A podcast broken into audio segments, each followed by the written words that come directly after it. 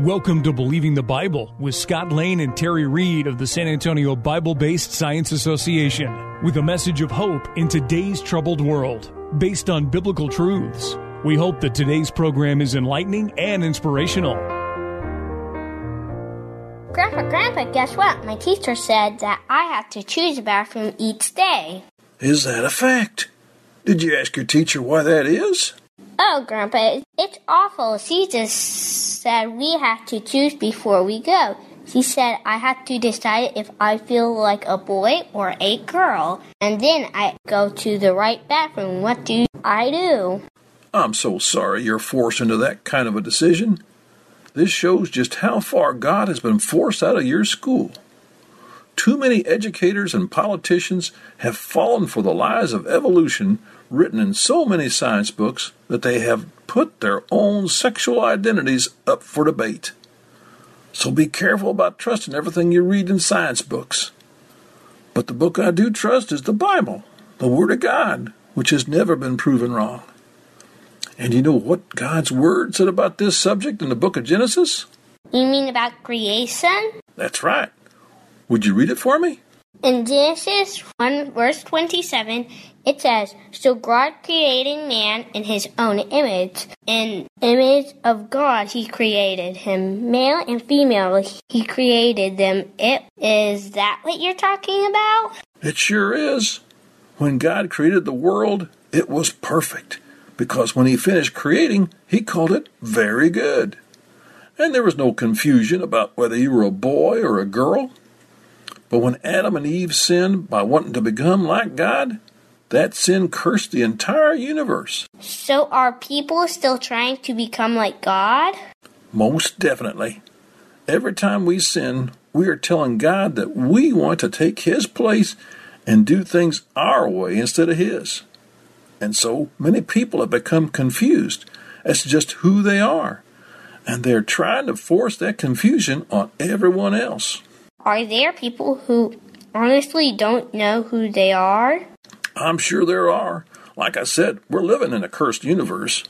But even under that curse, God wants us to show that we love Him by doing what is right, even when we're forced to choose what bathroom we use. And that's a fact. For more information, go to sabsa.org. That is S A B B S A.org. Welcome to Believing the Bible. This is Scott Lane with Terry Reed and Dr. Carl Williams, all directors with the San Antonio Bible Based Science Association. Your skit well made the point that in Genesis, in the creation, God set them up as male and female. One of the lies we hear from people who either don't know the Bible or don't care what's in the Bible is they state that Jesus never even commented on this subject, and he did. He requoted that scripture that you talked about. Do you not know? That in the beginning God made them male and female. So it's really a lie to say Jesus never talked on the subject. The whole Bible is clear on this subject. My dad has a comment on this transgender issue that really expresses what I believe.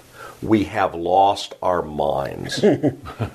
I never in my existence thought that we would have this discussion. Terry, what am I missing? What do you expect? You know, they uh, they say two dudes can be married. I mean, th- this is naturally going to follow. Two neutrals. I wrote an article on my blog, whyshouldyoubelieve.com. Uh, it was um, June 19, 2015 for the date, and the title of the article is Make the Connections. And do you remember Rachel Dolezal? No. No, she was the um, the head of the NAACP, the president of the NAACP. Oh, now I remember. Yeah, because she she was forced to resign because she was trying to be a black person or present herself as a black person when she really was not quote black unquote. And the point I make in that article is it is a lot less of a stretch to say that Rachel Dolezal was black than for a man to say he is a woman. As we have talked about before on this show, there really isn't any difference racially between people. We're all one race, we're all descendants of Noah and his wife. So we're all part of the same human family. There's really only one race. That's the the biblical perspective. But but as was read in the script, there is a difference between male and female. So so it's funny because people get all bent out of shape that that this woman presents herself as a, a black woman. They say you're not really black, but but they they're cool with a man trying to pass himself off as a woman, which is really ridiculous. And and and so that's why I say make the connections. Be consistent with your thinking.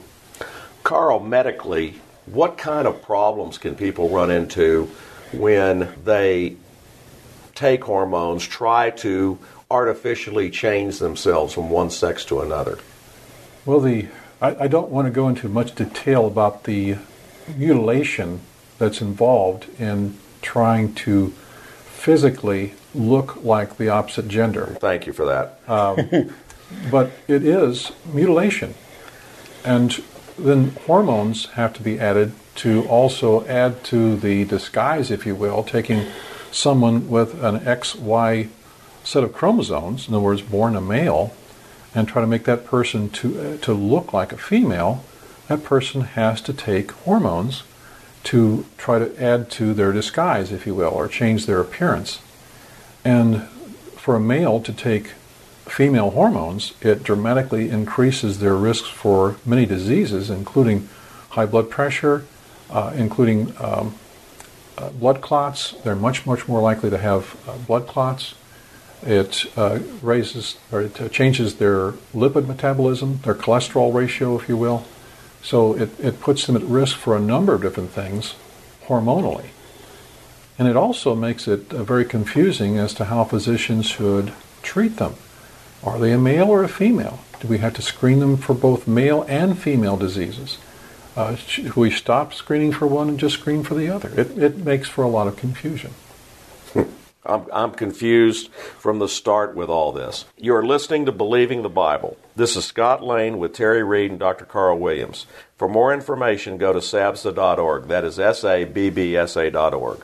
Today we're talking about choose a bathroom or the transgender issue. Tangential to all this is the idea of the nuclear two parent family. Because if you can choose to be one or the other, then it is not necessary that you be one or the other. The Bible says that you were made male and female. We have tons of studies that show that if you are in a single parent environment, that it is a great challenge for you to be brought up in as positive an environment as in a nuclear family with two parents. There is something about the role modeling of having both a positive male and a positive female. Now, notice I say a positive male and a positive female because you can have dysfunctional two parent families. you can have extremely dysfunctional two parent families. But it is best done when the biblical model is there. That is correct. I mean, the study after study reveals that uh, the mother and father who are married and raise families have better outcomes for their children than families that are single parent or are uh, uh, same sex. And of course, the information on transgender is probably not new enough to, or it's too new to, to make conclusions. But how could it possibly be better than what has already been studied? Now, I'm wondering if there's any data on th- there's a huge increase single parent families, uh, single parent parenting that's going on in America today. This comes from a larger divorce rate. It comes from a huge amount of Hollywood has now changed us to where people are shacking up, getting together, doing family, and then, but never marrying, never getting together. People having, by design, having babies on their own, mm-hmm. never wanting to marry, etc. I'm wondering if those kind of single sex parenting environments are affecting these kind of transgender issues because they don't see two models in the home. I don't know that. I don't know either. Yeah. Terry, what are your thoughts on all this? Well, it's my understanding, I'm not a geneticist, I'm not brilliant on these things, but it's my understanding that a male has one X and one, one Y chromosome, and a female has two X chromosomes. So, my question to Dr. Carl is if you get surgery and have some hormone treatments, does that change your chromosomes? It absolutely does not. So, so you're not real. So, a man doesn't really become a woman. He becomes a man who's had surgery and takes hormones.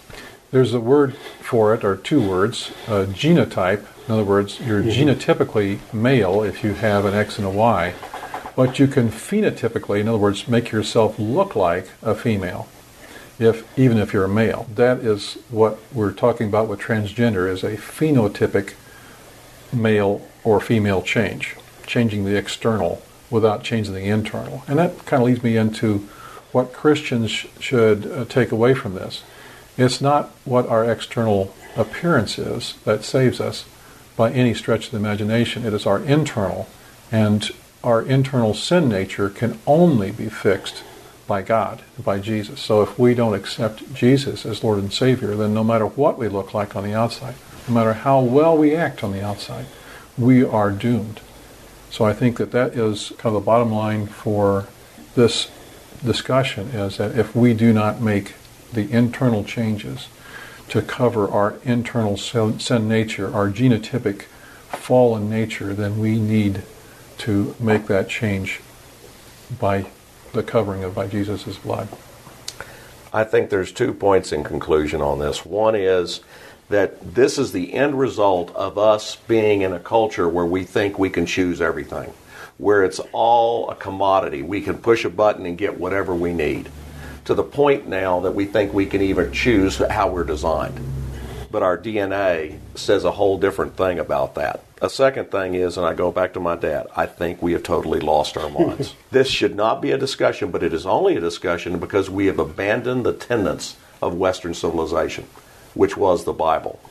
Information for creation events in our area are on our website's calendar page. For more information or to schedule a presentation, go to sabsa.org or call 210-599-7240. When you go to our website, you can click on a link to our newsletter. Our website has a link for contact information on which you can order our newsletter to be emailed to you or you can call us. Also go to whyshouldyoubelieve.com. That is Terry's website containing articles looking at current day issues from a biblical perspective. SABSA meets the second Tuesday Tuesday of each month at 7 p.m. We are now meeting at Faith Lutheran Church just south of the corner of Jones Maltsberger and Thousand Oaks. There you will find biblical apologetics and creation science teaching found nowhere else in Bexar County, as well as the availability of books and videos on these important subjects. If you missed any part of this show, you can listen to the show anytime by going to the AM 630 KSLR, the Word in South Texas website. Click on KSLR Podcast, scroll down until you find Believing the Bible. Please join us again next Saturday for Believing the Bible. I'm Scott Scott Lane. And for Terry Reed, Dr. Carl Williams, and Ed Salzville, thanks for listening. And we hope you found today a reason to believe the Bible.